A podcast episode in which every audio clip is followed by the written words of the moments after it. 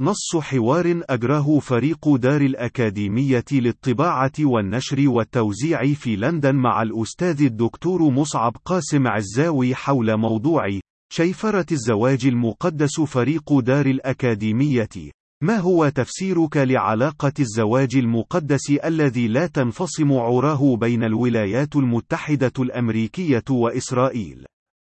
مصعب قاسم عزاوي التوصيف الأكثر دقة لكينونة الكيان الصهيوني هو أنه قاعدة عسكرية وثكنة تستدمج في بنيانها مجتمع حربيا على شكل دولة دورها الوظيفي الوحيد تحقيق مصالح الولايات المتحدة الأمريكية في المنطقة، وهي في جوهرها مصالح المجتمع الصناعي العسكري التقني في الولايات المتحدة الذي يمسك بمفاصل الحياة السياسية في الولايات الولايات المتحدة وآلية تصنيع طبقة السياسيين فيها عبر تمويل حملاتهم الانتخابية ويدير مجموعات الضغط التي تعمل كناظم خطة يضبط إيقاع عمل أي من السياسيين بعد وصوله إلى موقع تشريعي أو تنفيذي لتهشيمه سياسيا وفضائحيا. إن اقتضى الأمر ذلك في حال سولت له نفسه الانحراف عن واجبه المراد منه القيام به وبالشكل الذي يحدده أولئك الذين قاموا بتصنيعه وتلميعه وتمويله في المقام الأول، والعنوان العريض للأهداف الموضوعية للعلاقة بين الولايات المتحدة الأمريكية والدولة الثكنة في إسرائيل هو الحفاظ على تلك الأخيرة دائما على شكل رأس حربة عسكرية جاهز لتنفيذ أي أمر يصدر إليه، بالبوس على شكل كيان على هيئة دولة تابع بشكل مطلق على المستوى الاقتصادي لذلك القائم في الولايات المتحدة، وغير قادر حتى على التفكر بالاستقلال عنه جزئيا أو كليا، وهو ما يجعله مرغما على القيام بدوره الوظيفي المراد منه كهراوة للسياسية الأمريكية سواء عبر تكوينه كقاعدة عسكرية شبه دائمة للقوات الأمريكية الجاهزة للانقضاض عبر غولها العسكري لتهشيم كل ما قد تتلمسه كتهديد لمصالحها في منطقة غرب آسيا وشمال أفريقيا، أو عبر عديد وعتاد الكيان الصهيوني نفسه إن كان حجم التهديد وطبيعته وظروفه السياسية المحيطة به لا تستدعي فعليا تدخل الغول العسكري الأمريكي بجبروته الشمشونية بشكل مباشر، ويكفي فيه تدخل المفوض السامي والناطق الدستور العسكري الصهيوني في المنطقة لإعادة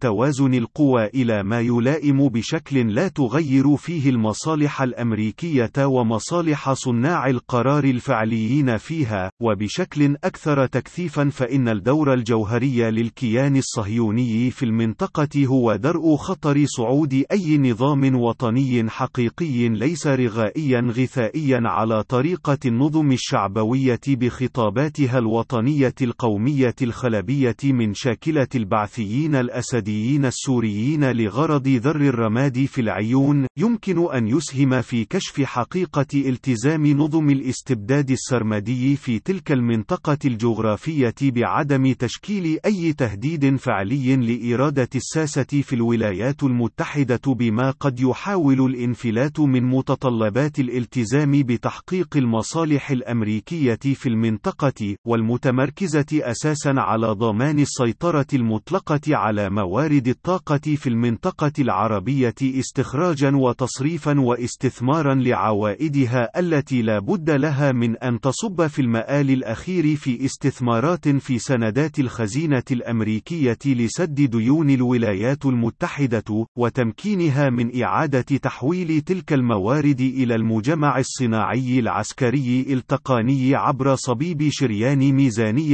مشتريات وزارة الدفاع الأمريكية وحلف شمال الأطلسي الذي ينقطع إلى خزائن شركات ذلك المجمع العابرة للقارات. وتوصيف ذلك الدور الوظيفي يقع في موقعه المتسق مع الاستراتيجية الأمريكية في سياستها الخارجية التي اختطها الرئيس الأمريكي الأسبق نيكسون ووزير خارجيته كيسنجر، والقائمة على مبدأ هيكلية عامة للنظام العالمي تقوم فيها قوى إقليمية تابعة وموجهة من مركز صناعة القرار في واشنطن بمهمتها مراقبة و تنفيذ الأوامر التي ترد من ذلك المركز سواء بشكل حرفي أو بتصرف لا ضير فيه ما دامت النتائج المرادة منه محققة في المآل الأخير. ونموذج تلك النظم التابعة في منظار السياسة الأمريكية قبل 1979 كان مشخصا في الكيان الصهيوني ونظام الشاه في إيران الذين وصفهما الرئيس الأمريكي الأسبق نيكسون بأنهما حماة الخليج في إشارة إلى المصالح الأمريكية في الخليج العربي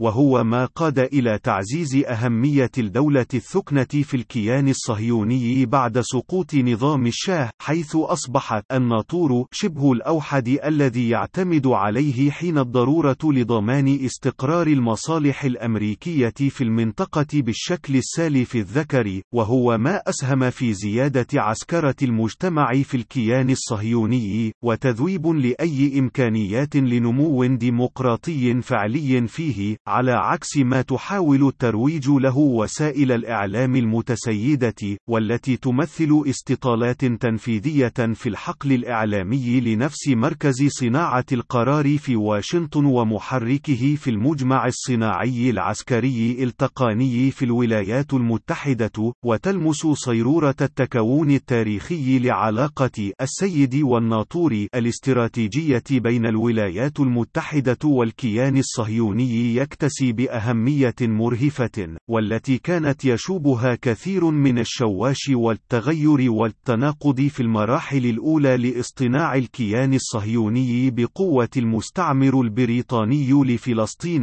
بتمويل من المستعمرين الفرنسيين لما تبقى من بلاد الشام، وهو ما تبدى بشكل واضح في الأمر الذي تلقاه ساسة الكيان الصهيوني من واشنطن في العام 1956 خمسون إبان العدوان الثلاثي على مصر، مشترطا انسحاب القوات الصهيونية من شبه جزيرة سيناء، حيث كان السبب الاستراتيجي لصدور ذلك الأمر العسكري غير القابل للعصيان، هو تجرؤ ساسة الكيان الصهيوني على الانخراط في عمل عسكري يعيد توطيد نفوذ الكيانين الاستعماريين الفرنسي والبريطاني في المنطقة، وما يستتبعه من إمكانية تمددهما للمطالبة بحصة أكبر من موارد الطاقة في المنطقة، والتي تضاءلت كثيرا بعد إخراج الولايات المتحدة لتلك القوتين فعليا من الإمساك بتلابيب السيطرة على تلك الموارد سواء بشكل عسكري مباشر، أو عبر الوكلاء المحليين الذين تحول اعتمادهم واتكاؤهم في تثبيت سيطرتهم وموقعهم كنواطير مفوضين بشؤون النهب والاستبداد بالإمداد والتمويل الأمريكي بعد أن كان بريطانيا في المقام الأول وفرنسيا في المقام الثاني، وذلك التناقض بين مقتضيات السياسة الأمريكية في المنطقة، وتلك التي ارتآها أمراء الحرب الآباء المؤسسون للكيان العنصري الصهيوني على أرض فلسطين، هو الذي أدى بالساسة في الولايات المتحدة إلى التفكر في مطلع خمسينيات القرن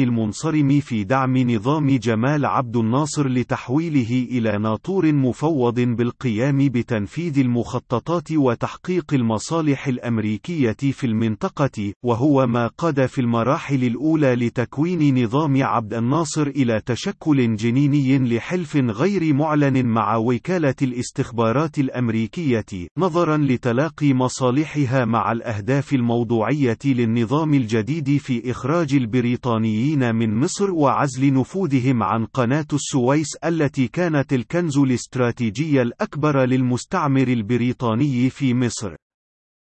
ولكن مع مرور السنين تبدى بشكل واضح للساسة الأمريكان عدم صلاحية عبد الناصر ونظامه للقيام بذلك الدور، والذي أظهر أنه في طور الانفلات من العقال المراد له التقوقع فيه، مفصحا عن نفسه بميول للتمدد بشكل فعلي يمس المصالح الأمريكية في منطقة الخليج العربي، عبر توطيد وعي قومي عروبي شعبوي آخذ في التمترس والانتشار بشكل متسارع من الكويت وغير بقعة من العالم العربي، وهو ما اقتضى ردعه بشكل مؤقت عبر إغراقه في مستنقع حرب اليمن في منتصف ستينيات القرن المنصرم، التي كانت فعليا حربا بالوكالة بين النظام السعودي المنخرط بنيويا ووظيفيا في منظومة المصالح الأمريكية في المنطقة، والمشروع القومي العربي، الذي الذي يرى بضرورة استقلال المصالح العربية عن تنازع النفوذات التي تتحكم بها، وتحويل مصادر الثروة في العالم العربي لتكون في خدمة عملية التنمية الملحة للمجتمعات العربية في تهديد حقيقي لتوازن آليات عمل مصالح الولايات المتحدة في المنطقة،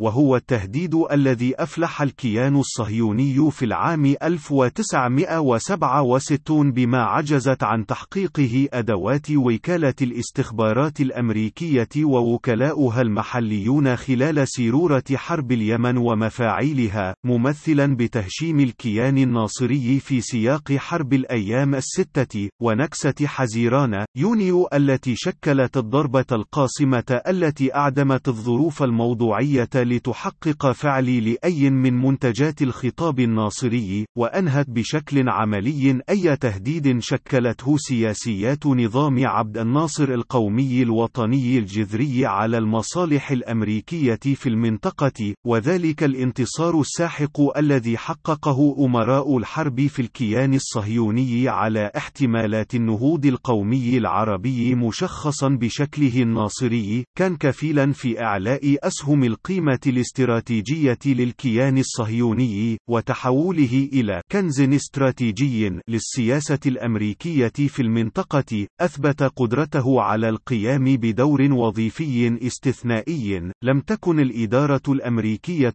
قادرة على القيام به لوحدها نظرا لظروفها الموضوعية الداخلية المتعلقة بغرقها في مستنقع حرب فيتنام، واشتراطات الحرب الباردة آنذاك التي كانت تشكل عائقا يمنع الغول الأمريكي من التدخل الصارخ عبر ماكينته الحربية بشكل مباشر إلا إذا استدعت الضرورة القصوى ذلك، وفي العام 1970 أخذ تعملق القيمة الاستراتيجية لهراوة المرتزق الصهيوني مستوى رفيعا جديدا تمثل عيانيا في الدور الاستثنائي الذي لعبه الكيان الصهيوني في تثبيت دعائم الكيان الوظيفي في شرق الأردن، وصد إمكانيات تدخل الجيش السوري لحماية الفلسطينيين من المجزرة المحدقة بهم في أيلول الأسود، والتي في حال نجاحها كانت ستمثل المسمار الأول في نعش النظم الملكية السابحة في فلك المنظومة الاستراتيجية الأمريكية،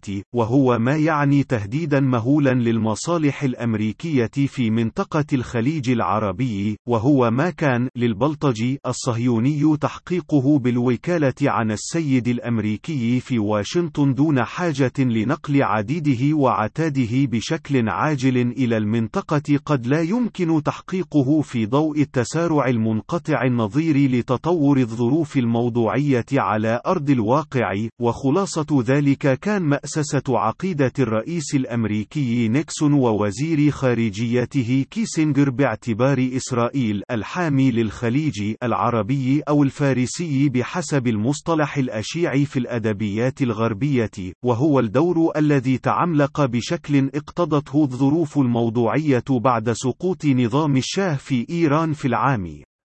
1979 وتحول إسرائيل إلى القاعدة شبه الوحيدة في المنطقة المضمون ولا أساستها وعديدها بشكل مطلق والتي تؤمن تمركز قوات الأمر المركزي والتي كانت تدعى قبل العام 1983 القوات المتحدة لمهمات التدخل السريع وهي القوات الأمريكية في المنطقة التي يناط بها التمركز في منطقة غرب آسيا، والبقاء على أهبة الاستعداد الدائم للتدخل العاجل لصيانة المصالح الاستراتيجية في المنطقة، إن أخفق وكلاؤها في الكيان الصهيوني في تحقيق ذلك، أو لم تتح الظروف الموضوعية والتكتيكية تدخل الكيان بشكل مباشر لحفظ ماء وجه النواطير الأخرين في المنطقة، كما كان الحال في حربي الخليج الأولى والثانية، وما ترتب عنها من تهشيم منقطع النظير أعاد بلاد الرافدين إلى مرحلة أقرب إلى عصر الإنسان الحجري.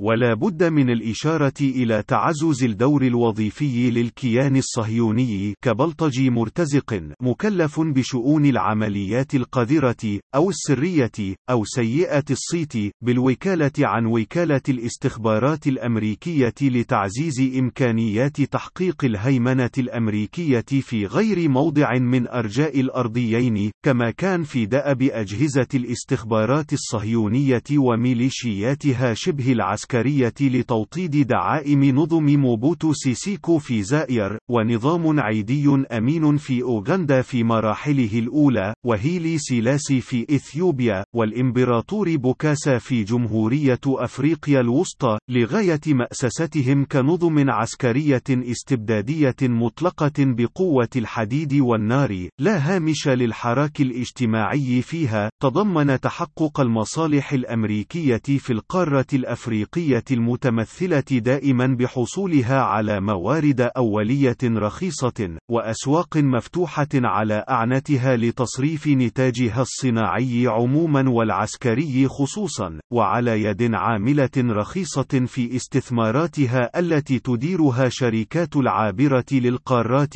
وهو الواقع الذي كان له تمظهر عياني مشخص آخر في أمريكا الجنوبية خلال سبعينيات القرن المنصرم. الصارم بعد أن شرع الكونغرس الأمريكي ضوابطا مرتبطة بحقوق الإنسان لنظم الفعل السياسي للسلطة التنفيذية الأمريكية داخليا وخارجيا جراء النضال الشعبي التراكمي الذي قادته منظمات المجتمع المدني وناشطي حركة الحريات المدنية في ستينيات القرن العشرين في المجتمع الأمريكي وهو أنتج عوائقا حدت من هامش مناورة الإدارة الأمريكية عموما ووكالة الاستخبارات الأمريكية خصوصا في صياغة سياستها وتداخلها المباشر في كل شؤون القارة الأمريكية الجنوبية التي طالما اعتبرتها الإدارة الأمريكية الحديقة الخلفية للولايات المتحدة الأمريكية بحسب عقيدة الرئيس الأمريكي الأسبق هاري ترومان وهنا كان تطوع الكيان الصهيوني للارتزاق من حالة الاستعصاء السياسي تلك في الولايات المتحدة عبر إنابته بشؤون دعم الطغاة ومرتكبي المجازر الجماعية في القارة اللاتينية، تمويلا، وتدريبا، وتسليحا، منذ عهد الرئيس الأمريكي الأسبق جيمي كارتر، وخلال عهد رونالد ريغان. وهو ما أفصح عن نفسه في تأسيس علاقة تكافلية بين الكيان الصهيوني والطغم العسكرية النازية الجديدة في أمريكا اللاتينية كما في الأرجنتين وتشيلي، والتي قامت بدور تاريخي مروع في ارتكاب مجازر وجرائم ضد الإنسانية ضد فئات عريضة من شعوب أمريكا اللاتينية، وخاصة جرائم الإبادة الجماعية بحق السكان الأصليين في أمريكا. أمريكا اللاتينية من الهنود الحمر في غواتيمالا، بالإضافة إلى الإشراف على عملية تحول الدول في أمريكا اللاتينية إلى مجتمعات فاشلة وحطام من البشر بقوة القمع والحديد والنار والتعذيب والإبادة الجماعية لضمان الاستغلال غير المشروط بأي ضابط اجتماعي لموارد أمريكا اللاتينية، كما كان في حالة دعم وتدريب وتمويل وتسليح متمردي الكونترا في نيكاراغو عبر إرسال الأسلحة الأمريكية عن طريق الوسيط الصهيوني لها من خلال عملاء ومرتكزات ذلك الأخير في السلفادور وهندوراس، وكان من نتائجه تحول نيكاراغو إلى مثال وصفي عن الدولة الفاشلة على كل الصعد والمستويات،